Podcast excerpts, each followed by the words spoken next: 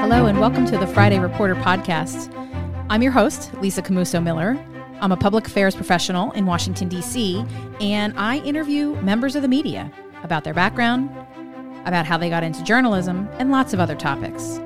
The Friday Reporter is a PR daily podcast. Check out PR Daily for ideas, inspiration, and trends on all things public affairs and to find the Friday Reporter podcast. Well, thank you so much for joining me today for another episode of the Friday Reporter podcast coming to you from the New Jersey shore as I sit here with uh, no air conditioning in the rental home that we're uh, hanging out in. I'm so lucky today, though, to be uh, to be chatting with my uh, colleague and friend Seung Min Kim, who is a Washington Post, uh, White House, and Congress hybrid reporter, which we'll get into in a minute. But Sung Min, thank you so much for being with me. Thanks so much for having me, Lisa. So I, uh, I just, I've been so lucky to have followed your career from the time that you were at Politico and running the Forum or whatever they called that long, long ago, uh, when you first got started, and now your career has skyrocketed, and I'm so excited. I mean, I, you're everywhere, and you're doing great, great work. So I'm glad you had a few minutes to take some time to visit with me about you and how you got started, and then, and then let's kind of get into um, what your, uh, what your specific is and what you care about, because I know know everybody's is different, and it's important to get that sense, um, especially as my colleagues are looking to pitch you about story ideas. So, tell me a little bit how how did you get to Washington? So I had I'm one of those rare people. Well, first of all, ha- thanks for having me on your podcast. It's been a great uh, series of conversations. Um, and I was actually one of those people who has always wanted to be a journalist and a reporter. Um, I I always loved reading and writing, and I think in junior high that I wanted to pursue journalism as a career. Um, after doing some job shadowing of local uh, newspaper reporters in my hometown of Iowa City, mm-hmm. and then really thinking it was interesting, and then just going from my high school paper to my college paper to various internships in college, and then eventually here to the Washington Washington Post. So, so journalism great. is kind of the only thing I know and wanted to do. Mm, oh, well, that's, I mean, and that's not everybody's path. Uh, some people are like you, they sort of wake up one day and they decide that this is their passion, whereas other people sort of fall backwards into it. And that's so neat. Um, so, Iowa City, so you went to school there for journalism in Iowa. And then did you immediately come to Washington? Did you know this is where you wanted to be?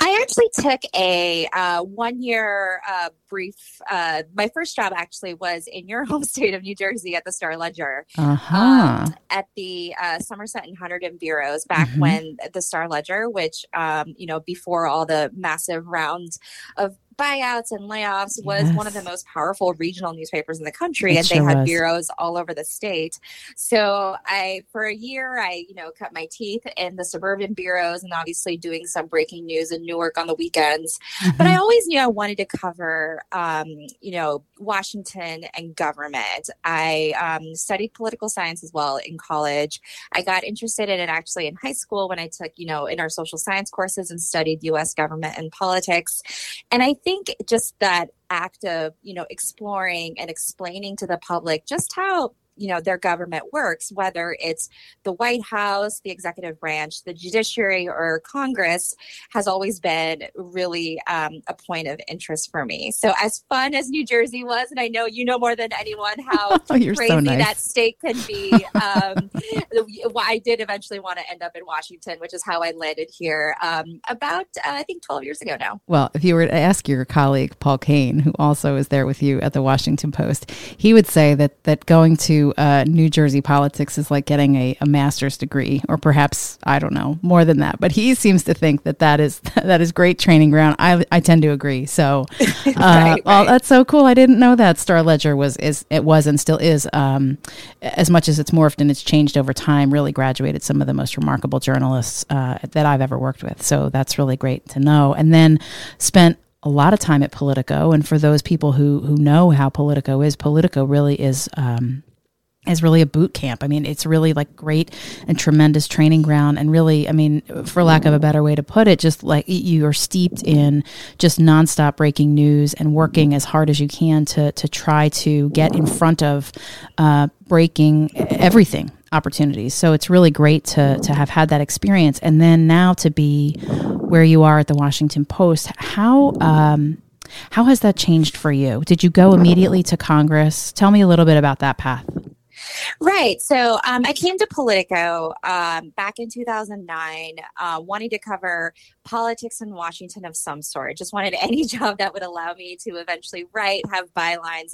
And while I was at Politico, after I did a few uh, various different entry level positions, I was lucky enough that an opening on our Congress team had opened up. Mm-hmm. And what I've what I admired about Politico then, and I still really admire to this day, is that that's a publication where their congressional coverage is really the heart of their coverage. Yes. Um, and that is kind of their marquee team and where the congressional coverage really shines. So I was mm-hmm. really um, lucky and honored to have an opportunity to join that team. I like barely knew anything about how Congress works. And I don't think people really understand how this place works until you are physically up here as a member and a or a reporter because mm-hmm. it's just such a weird uh, dynamic institution. Definitely, definitely. Um, so that was that opportunity arose. Um, I absolutely fell in love with reporting on Congress and thought um, I could easily do it for the uh, for the rest of my career. Um, I focused. I started by covering um, the House in general, breaking news, but then covered um, immigration policy efforts extensively back when that was a major debate uh, on Capitol Hill in wow. 2013 and 2014. Mm-hmm. And then in the rest of my years at Politico, or uh, focused on primarily covering the Senate and anything related to the Senate, whether it was, you know, legislation, nomination fights, um, Senate campaigns and Senate races. Um, and that was a great experience. Um, and really then, translate translating it in a way too, because, you know, House and Senate we know this, but people from the outside listening maybe don't, that each one of those bodies operates very differently, similarly but differently. And then here you are translating it then into a language and a, a set of uh, issues and concepts that people outside of the Beltway can understand. Right, right. And which is a really fun and interesting challenge for me. And I think one of the nuances um, about the Capitol that you pick up right away, but maybe isn't as clear to people who aren't steeped in it every day, is just how the real competition on Capitol Hill isn't necessarily between Democrats and Republicans, but it's between the House and the Senate. And Definitely. that's where the real dividing line is. And no I am a Senate gal through and through. Um, but uh, so I just I just think the institution, its characters, the types of debates and the fights that senators are engaged in are really fascinating mm-hmm. um, and just have was really lucky to, to, get the kind of beat assignments that i did um, at politico and just for the opportunities there well, that's so great. And then so now you're at the Washington Post and you're still covering. Tell me a little bit about how that beat is working because you're covering the White House and you're also covering Congress. How is that how is that exchange work for you and where specifically in that intersection are you caring the most about stories? Right. So the Washington Post kind of created this new beat where they wanted one member of their White House team to kind of be the point person in focusing on the White House's dealings with Capitol Hill. So I was hired on in early 2018. So obviously that was at the height of the Trump administration, which mm-hmm. had an interesting relationship with Capitol Hill to say the least. Yeah. Um, so a lot of my beat focuses on, and it still does, obviously with President Biden and the White House and a Democratic led Congress Congress on on stories where kind of the White House and Congress are Congress are both equal actors. Mm-hmm. So right now, um, my big uh, the big kind of focus of my you know day to day job for the last several months, and I'm sure for the next several coming months, is uh, the fate of President Biden's infrastructure agenda on mm-hmm. Capitol Hill, because that's where both the White House and members of Congress have been so deeply and intimately involved. Um, so a lot of this idea um, for this beat kind of comes in um, you know in, in in a couple of different ways obviously exploring um, that relationship between any White House and Congress is a fascinating story unto mm-hmm. itself. You know, there were a lot of conflicts and um, conflicts and tension and stories with the Obama White House and Congress at the time, whether it's his fellow Democrats or the clashes between Obama and congressional Republicans. Um, obviously, it was the same story a lot of the time with President Trump and, uh, and members of Congress at the time. And then now so much too with President Biden. So it's a beat that's really focused on trying to understand that relationship, how the two sides affect each other, and also simply using, um, you know, congressional sources, you know, whether it's aides, lawmakers or anyone else here on Capitol Hill to figure out what the White House is working on and is up to and what their thinking is. Um, you know, what I learned from, you know, many White House, great White House reporters uh, before me is that one of the best ways to cover any White House is kind of from the outside in. You know, you know, talk to people who are talking to the White House, whether it's advocacy groups or members of Congress or other kind of outside advisors, to try to get inside their, you know, policy agendas, you know, their thinking and kind of their strategy and whatnot. So that a lot of my beat is just talking to members of Congress to figure out what, you know, what the Biden White House's agenda is, what their latest maneuvering is on infrastructure. Mm. A lot of my days have been chasing after a White House officials meeting with various senators on the infrastructure plan. You know, under the Trump White House, it was just basically finding Senator Lindsey Graham every day and asking him yes. when the last time he spoke with uh, President Trump on the phone. It's a really interesting beat um, Tell it's, me, it, it's a where right. Do, where do you spend the bulk of your time? Are you back and forth between the White House and the and the uh, Capitol, or you spend most of your time still in the Capitol? How does that work? I mean, you must be up and down Pennsylvania Avenue all day long, whether figuratively or figuratively or literally. Right. I feel like my head is just kind of bouncing back and forth between yeah. between the White House and the Hill. So for now, I spend most of my days still on the Hill because okay. that's where we just, you know, it's and like we talked about earlier, it's just physically being at the Capitol and running into members and talking to them face to face is sure. just the best way to report on any aspect of Congress. Um, when it is, uh, we we're lucky enough to have a large White House team at the Washington Post of eight reporters, so we all take turns being kind of the on-call duty reporter for a week. Got it. So that means, um, you know, we would go to the briefings. If we're in the pool, then we handle pool duty. Mm-hmm. If the president travels, we also travel. Um, but aside from the weeks where I'm our duty reporter, I still spend um, basically every other uh, week when they're in session on Capitol Hill. Mm-hmm. And the and the one thing that I think uh, that you and I understand, and maybe it's a little bit different for those who are outside looking in, is that the the White House really does have advocates, people that are are specifically assigned because they have spent time working in the Senate they're specifically assigned to uh, to be working up there, to be uh, lobbying on behalf of the administration's agenda, or and this is true of Biden or Trump or whoever's in the White House. They always have someone that's an advocate for the issues they care about that is um, up and down and in, in the Capitol. So I suspect that you'll intersect with those people as well uh, when right, they're there. Right, mm-hmm. um, and it's um for, and for any White House, obviously, it's the Office of Legislative Affairs, um, mm-hmm. who's kind of which kind of takes the lead role in you know being the liaison between you know any member of Congress and the White House. And I always find that office to be probably the most fascinating place, um, a fascinating place in the White House that I would always love to learn more about. Mm-hmm. And what the Biden White House did is really stack that office with people who have years of, you know, experience working on Capitol Hill. And obviously, um, you know, obviously they are in communication with key members. Uh, but but if you talk to kind of any um, you know rank and file member or even some Republicans, they they'll tell you the outreach from um, this White House, um, even on a basic quick check in level, has been pretty good so far. Mm, and that's I mean I I have to believe that that has changed. Um, the Trump White House, uh, regardless of your opinion of how they performed, uh, did have some very uh, well regarded people in their Leg Affairs team. Uh, but I have to believe that because uh, President Biden was a, a, member of the U.S. Senate for so long and, and in the Congress for as many years as he had been, that I'd like to think whether or not this is true or not.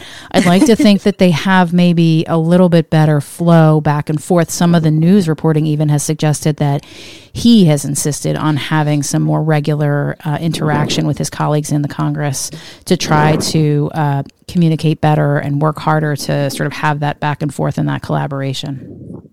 Right, right. It's just Biden is uh, President Biden is just such a creature of the Senate, and he talks about his time in the Senate still so fondly, um, and the relationships that he's built, and kind of the institution of what the Senate represents, even if it doesn't always live up to that ideal, sure. is so important to him, which is why you hear um, him talk about it all the time, and also why this bipartisan agreement, which um, uh, it feels like at any given moment it's coming together or falling apart Tenuous, or whatnot, still. Mm-hmm. is uh, is so important to him. Um, so that's all. That's what is what makes another element of my beat so interesting, and which is why I'm glad I stayed on in this position um, for the Biden White House is is not you're only getting to see how again how a Democratic White House um, contends with a Congress, which is always a really interesting relationship, but also this is you know the, a person who really is a creature of Capitol Hill more so mm-hmm. than you know basically anyone who ran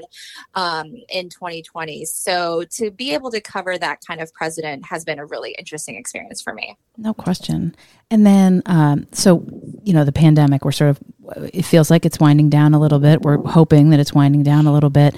Were you still uh, in and out of the Capitol during the, um, during this time, or were you working it all from home? How did that look for you?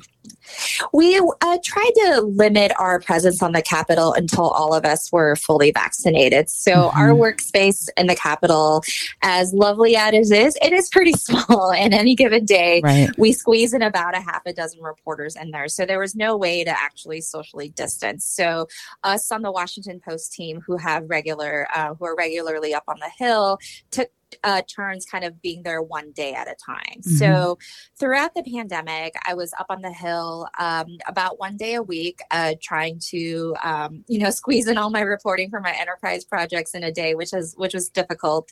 Um, and and then not only do that, but also kind of track whatever daily news that my you know that the washington post or my other my other colleagues specifically needed on any given day. Um, so that was part of the job during the pandemic. And then obviously uh, similar to what um, I mentioned with kind of our duty rotation on the White House team, um, if we had to travel with the president, with President Trump, or do any other um, do any other activities where we had to be on site in person, then we were at the White House as well. But it was certainly an adjustment, and I'm, you know, obviously fortunate that things appear to be returning to some level of normalcy, um, yeah. at least in our work quarters. Yeah, and I think it's and especially because your job is so much about those connections and those conversations with with with colleagues and sources and and really just the only way to really get the news is sort of be there and be present while these uh, interactions are happening uh, it, it, makes i've got to believe that it makes your life and your work easier just by sort of physically being in the building right. Right, right. What I always tell people about uh, other, you know, whether it's aspiring journalists or people who are just kind of curious about how our job works is that um, yes the white house beat is obviously very cool the travel the air force one and just kind of the honor of having uh, uh being able to cover presidency um, is very cool. But Congress really is the best beat in Washington. Mm-hmm. And most of that stems from just the level of access that you get to these principles because, you know, as long as you're credentialed, you can go basically anywhere in the Capitol. Yeah. And, you know, it seems like every day I'm just walking down the hallways, you know, getting a cup of coffee, going to the bathroom, and then I run into a senator I needed to talk to. Absolutely. And just, and as long as I just have, you know, as long as I can think on my feet really quickly, which this job obviously trains you to do, then you could like break some news when you didn't, um, or get some reporting for a story when you weren't even planning it. So, which is always why it's important to have your phone and a piece of, uh, and a, and a, and your notepad and pen with you at all times wherever you go. Um, but that's what we really enjoy about the Capitol. You know, it's not at the White House. You're obviously not going to be wandering down the halls of the West Wing and then no. just run into President Biden no. and speak with right. him off the cuff. Whereas in the Capitol, I mean, you could do that with Chuck Schumer, Nancy Pelosi, Bernie Sanders, all these important characters who have such, you know, outsized influence on policy and political debates. Um, and that's just been the really um, you know fascinating part of covering this beat and i think that's why anyone who's covered congress will tell you it is the best beat in washington. Tell me this and this is a little bit of an out of left field but i've begun to ask this question in a variety of different ways of your colleagues. While you're in the capitol and you're and you're walking around and you're grabbing your coffee if there's someone that you see if there's a you know a member of the Senate or a member of the House that that you see? Is there someone that you absolutely want to make sure that you uh, get get their thoughts from? Is there someone that you find to be especially um, insightful or interesting or fun or you know is there someone that you have something in common with perhaps that you'll say oh i've definitely got to make sure i say hello uh, is there is there one that stands out in your mind and it's okay if the answer is not necessarily well, there's so many um, that actually stand out. And there's an, I mean, maybe I don't feel that way for all 100 of senators, mm-hmm. but uh, but there's so many uh, members of the Senate, Republican and Democrat, who, for my purposes, are so um, often in communication with the White House, and or they're so central to the White House's agenda. So whenever, you know, of course, whenever Joe Manchin walks down the hallway um, and he, he, has a couple minutes to talk, there are tons of, um, you know, there are a ton of uh, questions that I, I, throw at him. Lisa Murkowski and Mitt Romney are other examples, uh, and examples from the Republican Party who are in frequent contact with President Biden and the White House, and who are really important to the White House in terms of getting a bipartisan agenda through Congress, whether it's through you know infrastructure or even nominations or anything like that. So you know sometimes you can just, and I can't tell you how often I've just kind of um, you know checked in with the senator and just says like oh you know i heard about this way back when what's the latest with that you know just kind of you know something that i may not set up a formal phone interview for but mm-hmm. i'm like you know this senator's right here why not just ask him or her this kind of thing that was in the back of my mind. And that often can yield very interesting story tips or story ideas. So I think that's why, again, just being physically there is so important and and just really valuable for um, for the functioning of our beats and our jobs at the Capitol. Let me ask you this, uh, and this is something that I just recently talked to a member about, a member that is on the House side and someone that is maybe perhaps not um, not on that list of folks that talks to the White House on a regular basis, but wants to be more valuable and more helpful to their you know the, the media and their colleagues, um, but sometimes feels a little bit caught off guard when they run into a reporter in the building because it is such a I mean it really is it's like walking around I mean for those people who aren't at the Capitol it's like like walking around a shopping mall and running into your friend from high school. I mean, right. it really is like it's there's no other way to put it except yeah. that that is really sort of how open that building is and how interactive it is. So the one thing I would say is that I've been giving counsel to some friends and some colleagues that, you know, it's better to say, I'm not quite right this minute able to talk about it, but I'd still like to talk about it and maybe perhaps offer a business card. Can we talk later today? Um, some interaction that is less sort of like, I'm never going to talk to you or like, turn my back on you and be unkind. I think that if there's any counsel you would give to members who maybe are new to the scene, like how would you how would you say to them like this is one way to interact with media when you see them on the you know on the floor or walking around um, outside of the uh, on the complex. Yeah, I think the best way to for the member to do that in that case is to say, you know, I really, you know, I would I I'm I really interested in this topic. I do want to talk to you, but let's, you know, please follow up with my press secretary, a communications director, and we'll set up a time. Mm-hmm. Because I think while um, you know, most reporters really do like the immediate access that we get to members of the House and the Senate at the Capitol, most of us do understand too that there are members who are not comfortable speaking speaking off the cuff and they, they do kind of want to sit down and have an intelligent conversation about the issues about the topic that the reporter is talking about because sure. a lot of us aren't great you know you know just like randomly accosting members in the hallways either no. you know sometimes and and i it's something that i had to learn and you know when i first started covering the capitol um, and i would just see members walking around and i you know i I, I, asked my colleagues, I was like, so I'm just supposed to go up to them and ask questions. so, yeah. I, so I completely get it. Um, so I think, yeah, the best way is to, you know, you know, give them the name of their press secretary mm-hmm. or another kind of contact and just follow up on and saying you just do want to touch base on this topic. Right. Um, you know, we're, we're, if you want to blow us off, you know, you have the right to do that. Yeah, we're but I think to too, it. most of them probably yeah. don't, but I think plenty of them, because there are 500 135 plus or minus uh, in the building or walking on the Capitol in, around the Capitol complex there are plenty that are seasoned and understand how that works. And then there are others who are just learning sort of that ebb and flow and what's appropriate. And so, you know, as they move through the building, it's always good to sort of check. I always feel like great to check in with people like you who do do that every day to find out what's the right sort of level of communication and connection. I also think that it's very good advice, not even just for, you know, the Capitol complex, complex and, and Capitol Hill. It's really sort of good in general as a politician to understand that kindness goes a long way and you know now's not maybe the right time but here's my communications person. Let's talk after. Um, so i think those are the kinds of things that that we're um, counseling from the communication side to our colleagues and friends that we work with but always good to check with people like you who are doing this every day and are working on um, that kind of uh, back and forth Right, right, definitely. I think that's the best advice. So when the Congress isn't in and the White House is not in town and you're not on the job, what kinds of things are keeping you, you know, what, what's what's what's a hobby, what's a what's a a thing that you look most forward to doing maybe on the weekends around Washington or, or otherwise? I wish I had some like really interesting hobbies. I know you talked to my friend Jen Haberkorn and she does pottery, I which I admire. I do too. I feel like I should do some. It's good good idea to get away from my phone for a minute. right, right. But a lot of it is just trying to, you know, get, you know, various forms of exercise, you know, go hiking, go running, uh, yoga. Um, I was once upon a time in a volleyball league uh, since I played in high school. Nice. And that was one where, you know, sometimes you can can sneak your phone into a yoga class, which you're not supposed to do.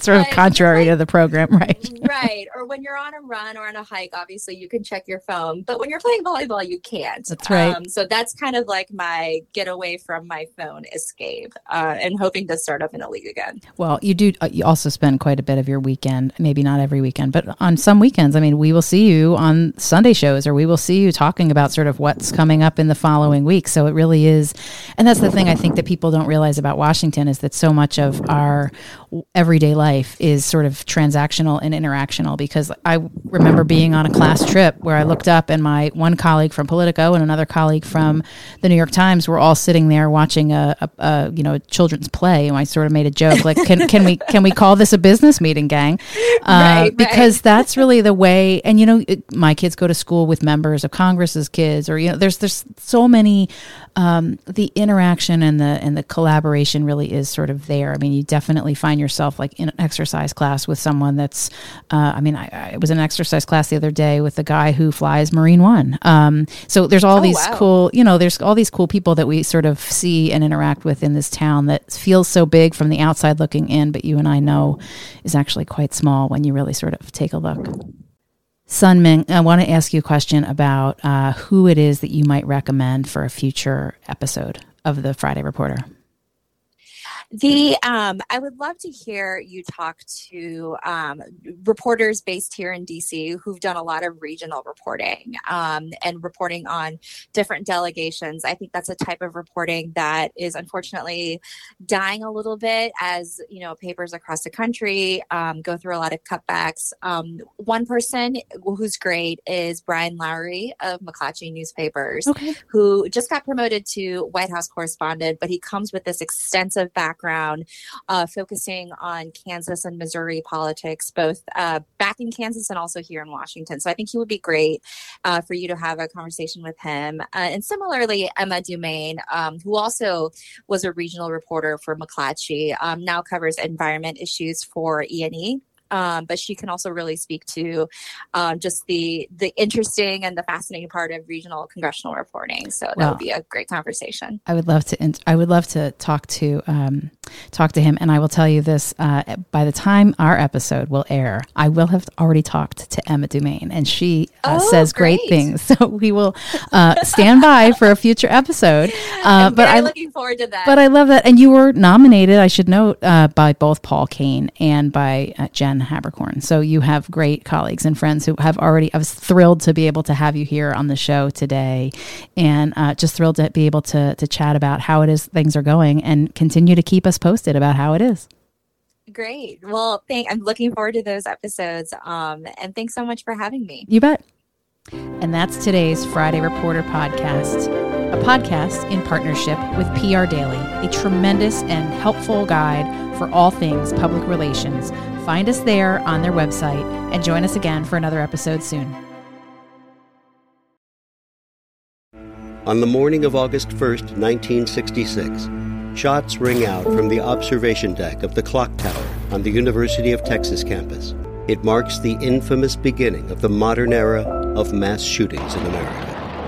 You're listening to Stop the Killing podcast. Join us as we take you behind the crime scene tape to explain global mass shootings and mass attacks. I'm Sarah Ferris, but more importantly, this is Katherine Schweit, the former head of the FBI's active shooter program. I spent five years as the FBI's top executive looking for answers to the mass shooting crisis. I've been at the shooting scenes, I've traced heroic acts of bravery, and I've sat silently and listened to the heart wrenching stories from survivors. Amongst this horror, there is hope. We all hold the key to stop the killing. You just need to know how to unlock the door. Download Stop the Killing and be part of the solution. Search Stop the Killing on Apple, Spotify, and all the usual suspects.